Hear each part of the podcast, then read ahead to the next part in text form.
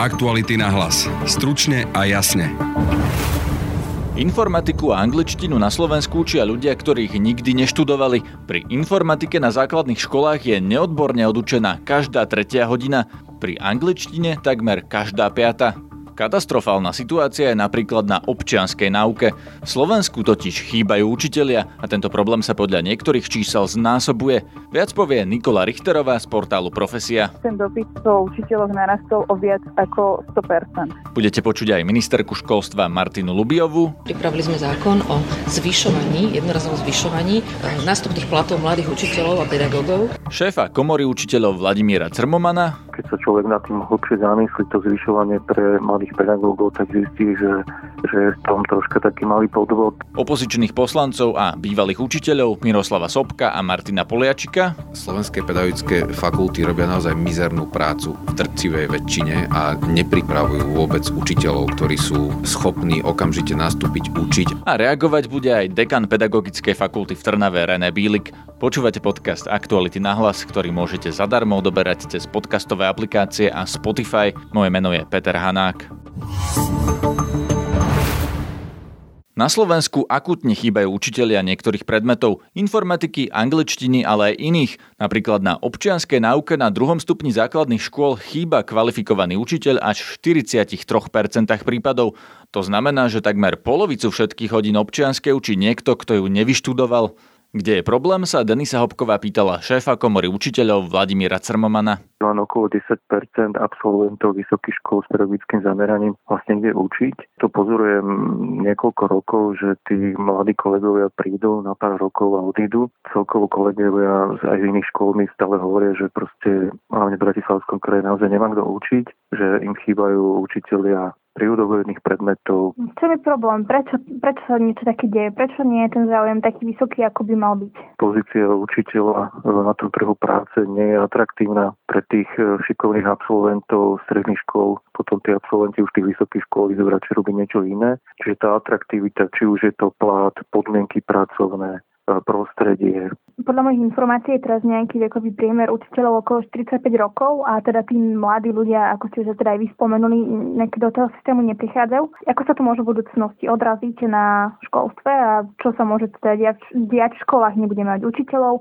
alebo možno budeme mať, ale nie možno nejakých kvalitných? No ono sa to už začína pomaly prejavovať e, v tam Bratislavskom kraji najviac, kde buď sa volajú dôchodcovia, alebo Vidíme to napríklad v materských školách, keď si porovnáme kraje, tak v Bratislavskom kraje sú tie nároky oveľa, musia byť nižšie, lebo proste to nemá kto robiť. Čiže napríklad v Banskom kraji je väčšina tých učiteľiek vysokoškolských vzdelaných a o, tu stačí stredná škola alebo nejaký kurz celkovo to, to smeruje k tomu, že jednak tie zbory budú prestarnuté, jednak budú sa znižovať tie nároky na to prijatie, aby vôbec mohol ten riaditeľ zabezpečiť ten chod vyučovania a pri, prispieť to naozaj v tej krízi, že až už tí rodičia uvidia konečne, že je to naozaj vážny problém a že to už není len to vec tých učiteľov, že sa majú ozývať. Problém s nedostatkom učiteľov je navyše čoraz väčší. Podľa Nikoly Richterovej z pracovného portálu Profesia sa dokonca za posledné roky zdvojnásobil. Ten dopyt po učiteľoch e,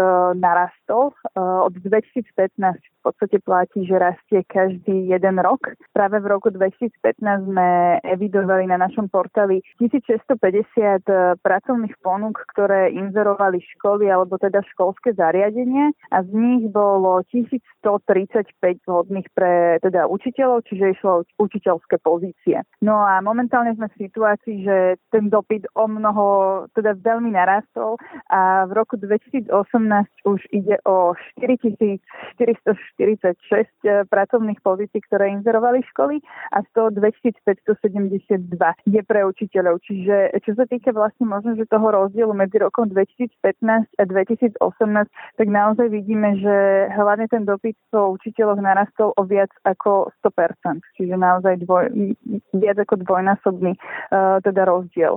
Nevidíme iba to, že jednoducho by narastol ten uh, pracovný, teda ten počet pracovných ponúk od jednotlivých škôl, ale naozaj nám rastie aj počet škôl, ktoré majú tieto problémy a chcú teda zohnať nových ľudí, že možno medzi nimi aj rastie konkurencia a naopak, že sa im neozýva až toľko ľudí, ako by si predstavovali. Ministerky školstva za SNS Martiny Lubiovej sme sa pýtali, aké má riešenie. Oslovila ju Denisa Hopková. Myslíme si, že ten záujem sa neznižuje, ale jednoducho nie sú v niektorých sektoroch a v niektorých oblastiach kompetitívne mzdy. To znamená najmä veľké mesta a najmä čo sa týka cudzích jazykov a ITčkarských špecializácií. A práve preto sa snažíme aj teraz. A teda pripravili sme, pripravili sme zákon o zvyšovaní, jednorazovom zvyšovaní, eh, ale teda trvalom, eh, nástupných platov mladých učiteľov a pedagógov, ktoré by teda malo prísť do platnosti už od ďalšieho školského roka, kde sa výrazne medzi 9-10 zvýši nástupný plat tarifa rovno pri nástupe a samozrejme s tými všetkými ďalšími valorizáciami to bude znamenať naozaj podstatné zatraktívnenie tých platov. Myslíte si, že by toto mohlo prilákať nových učiteľov, lebo teraz vieme, že priemer je približne 45 rokov súčasných učiteľov a noví učiteľia mladí neprichádzajú do systému. To môže byť v budúcnosti celkom výrazný problém. Myslíte si, že práve toto by to mohlo zmeniť? No ja myslím, že tieto finančné motivácie sú dosť podstatné. Zároveň samozrejme treba ich stimulovať aj ďalej, takže aj to celkové zlepšovanie e, výkonu učiteľskej profesie, ktoré máme v tom novom zákone periodických zamestnancoch, by malo prispieť. Plus e, všimli ste si, že sme pred, alebo teda predkladáme zákon o tzv. stabilizačných pôžičkách, ktoré sú motivačným nástrojom na to, aby ľudia, ktorí študujú nejakú profesiu, v tej profesii aj pracovali. Ak sa naplní to, čo hovorí ministerka, podľa výpočtu školských odborov by mohol byť nástupný plat mladého učiteľa okolo 950 eur v hrubom. Podľa učiteľa Vladimíra Crmoma na toto opatrenie nie len, že nestačí, ale ani reálne nezvýši platy učiteľov. Myslím si, že to sú len také marketingové ťahy takej ministerskej PR. Mm, keď sa človek nad tým hlbšie zamyslí, to zvyšovanie pre mladých pedagógov, tak zistí, že že je tom troška taký malý podvod, pretože vlastne to, čo ten pedagóg dostane za nejaký počet rokov, pri tom navyšovaní sa mu dá na začiatok, no ale keď si on pozrie tú tabulku, tak sa myslím zhrozí a vôbec to pre nemôže byť atraktívne a tiež to zvyšovanie v podstate len nejako dobieha tú infláciu. Treba si uvedomiť, že v roku 2018 nebolo žiadne zvyšovanie. Je však problém aj niekde inde ako v platoch? Pýtal som sa poslanca parlamentu Martina Poliačika, ktorý bol pôvodne zvolený za SAS, ale dnes je expertom na školstvo v progresívnom Slovensku. Ono to nie je ani o tom, že by slovenské pedagogické fakulty nevyprodukovali dostatočne veľké množstvo absolventov. Problém je v tom, že jednak e, slovenské pedagogické fakulty robia naozaj mizernú prácu v drcivej väčšine a nepripravujú vôbec učiteľov, ktorí sú e, schopní okamžite nastúpiť, učiť a vedia, čo idú robiť. To je prvá vec. A druhá vec je, že keď ten e, systém nedokáže schopných ľudí oceniť, keď aj do ňoho vstúpia, tak častokrát tých schopných nie je schopný udržať tak e, nám vlastne vzniká presne táto situácia, že na mnohých potrebných predmetoch ľudia, ktorí majú aký taký dotyk e, s svetom mimo školského prostredia, tak skôr idú do súkromnej sféry a v tom školstve neostávajú. No a ako sa to dá vyriešiť? E, samozrejme zatraktívniť povolanie učiteľa. To znamená dve veci prvá oceniť ho. A v podstate to, to narastanie učiteľských platov je agendou už teraz široko e, akceptovanou, už sa nebavíme, nebavíme o tom, že či, už sa bavíme iba o tom, že koľko a dokedy a komu. Napríklad teraz to e, zvyšovanie začínajúcim učiteľom je súčasťou tejto diskusie, ale druhá a podstatnejšia vec je, že učiteľia musia vedieť, do čoho idú. A v tomto Slovensko akutne zlyháva, lebo my reálne máme školský systém nastavený od Márie Terezie rovnako a ako modernizácia e, vo vzťahu k dieťaťu, vo vzťahu k svetu, e, vo vzťahu k tomu, že čo vlastne učiteľ na škole má byť, tá neprebehla a, a tam narastá do veľkej miery frustrácia aj a, ľudí, ktorí by chceli učiť, ktorí to chápu ako svoje vlastné a, poslanie. Konec koncov to je niečo, čomu ja hovorím, že kyslíkový dlh v školstve, že my máme stále učiteľov, ktorí robia obrovskú nadprácu, pretože ich to baví a chcú s tými deckami pracovať, ale pre nich nie je vytvorené proste systematické prostredie, kde by mohli rásť a častokrát ich skôr to prostredie odrádza, než by ich posilňovalo. Čo to znamená, že to prostredie ich odrádza? Čo taký mladý učiteľ, ktorý skončí pedagogickú fakultu, čo ho odradí okrem platu? Odradí ho častokrát nepochopenie starších kolegov a kolegyň, ktorí nie sú nastavení na to, že by sa s deťmi alebo študentmi mal niekto rozprávať ako so seberovnými ľuďmi. A môže ho odradiť to, že demokratizácia toho školského prostredia, v rámci ktorej by rodičia, aj samotní študenti a deti mali nejakým spôsobom byť zapojení do toho, ako tá škola bude pracovať a ako bude fungovať, e, stále nie je dotiahnutá do konca. Odradiť ho môže to, že e, zrazu zistí, že nemá voľné ruky v spôsobe, akým e, chce učiť a príliš veľa vecí je zviazaných proste štátnym vzdelávacím programom alebo školským vzdelávacím programom. Takže malo by byť nejaké inovatívnejšie vzdelávanie, alebo by mal mať učiteľ väčšiu slobodu v tom, čo môže robiť, alebo čo by malo byť riešenie tejto situácie? A jedno aj druhé.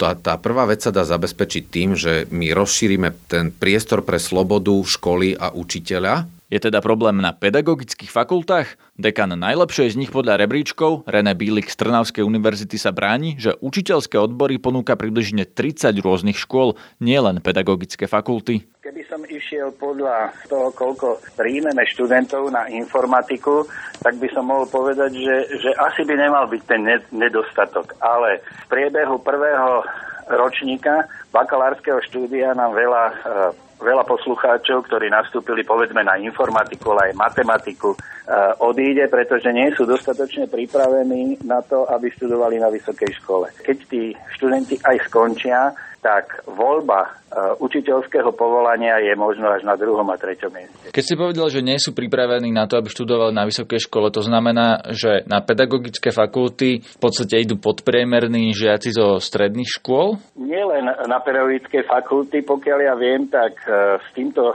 majú problém takmer všetky vysoké školy, pretože tí študenti ani nie sú podpriemerní. Jednoducho e, nie sú pripravení na to, aby samostatne študovali, e, očakávajú niečo podobné, ako absolvovali na stredných školách, ale súčasne treba naozaj aj potvrdiť, že pre učiteľské štúdium a je jedno, či na pedagogických fakultách, filozofických alebo prírodovedských sa rozhodujú študenti až v nejakom treťom alebo štvrtom rade. To znamená, že nie je to ich primárna voľba. Rozumiem, to súvisí asi s motiváciou toho študovať e, učiteľstvo. Hovorí sa, že problém je aj v tom, že absolventi pedagogických fakult alebo teda učiteľských odborov nejdú učiť, alebo tam zostanú krátko. Nie je toto problém aj toho, že tá pedagogická fakulta ich nepripraví na to, čo ich čaká v tej učiteľskej profesii? Oni vtedy, keď sa ukáže, že nie je k dispozícii nič iné.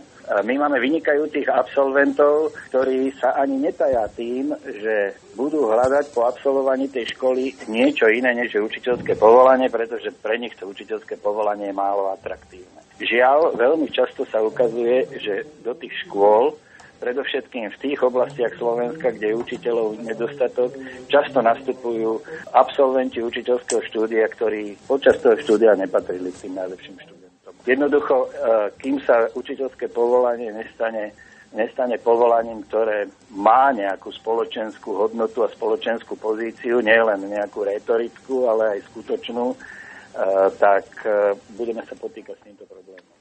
Ak je nedostatok učiteľov, predmety ako informatika, anglečtina či občianská náuka učia ľudia bez formálneho vzdelania v tejto oblasti.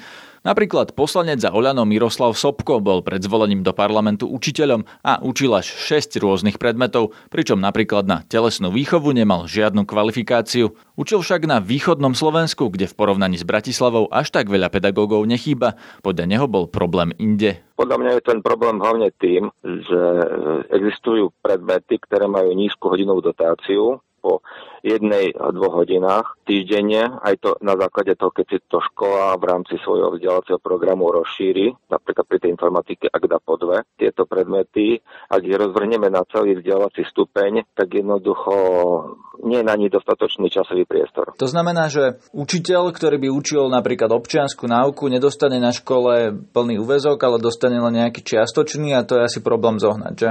Prvom rade musí tento človek myslieť na to, ak študuje tento svoj predmet, že by si ho mal doplniť aj s predmetom, ktorý má silnejšiu časovú dotáciu, či je to slovenčina, teda slovenský jazyk, literatúra alebo cudzí jazyk, prípadne matematika. Tam sú tie uh, časové dotácie vyššie a kedysi, aj, keď sa tieto veci na pedagogických fakultách, dneska už sú tie fakulty rôzne, študovali, tak bola stále v kombinácii taký silný predmet s tým slabším predmetom. A dneska si to už ľudia môžu poskladať podľa seba. Aký to má podľa vás dôsledok na tých žiakov, keď ich učí učiteľ, ktorý nemá vyštudovaný ten predmet? Je, má to nejaký dôsledok na kvalitu tej výuky?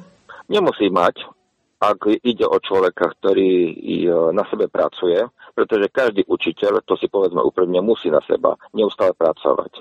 Pokiaľ tento človek na sebe pracuje a je pod dobrým vedením riaditeľa školy, teda celého vedenia školy, tak uh, tento deficit nemusí byť tak výrazný. Ale pokiaľ ide o neodborníka, ktorý jednoducho sa tomu nevenuje, respektíve keby som to obrátil, aj ak by to bol človek, ktorý vyštudoval daný odbor, ale nebude na sebe profesionálne pracovať, tiež tí žiaci nedostanú úplne to, čo by mohli dostať maximálne možné miere od toho, ktorý sa tomu venuje naplno. Ale môže učiť informatiku napríklad niekto, kto ju nevyštudoval, alebo angličtinu? Ja viem po anglicky, ale nemohol by som ju učiť. Môže, to dopo- môže si to doplniť, pokiaľ je to pedagóg kvalifikovaný a ide o doplnenie. Samozrejme, riaditeľ školy má v tomto prípade zodpovednosť a on by mal vždy posudzovať uh, odbornosť.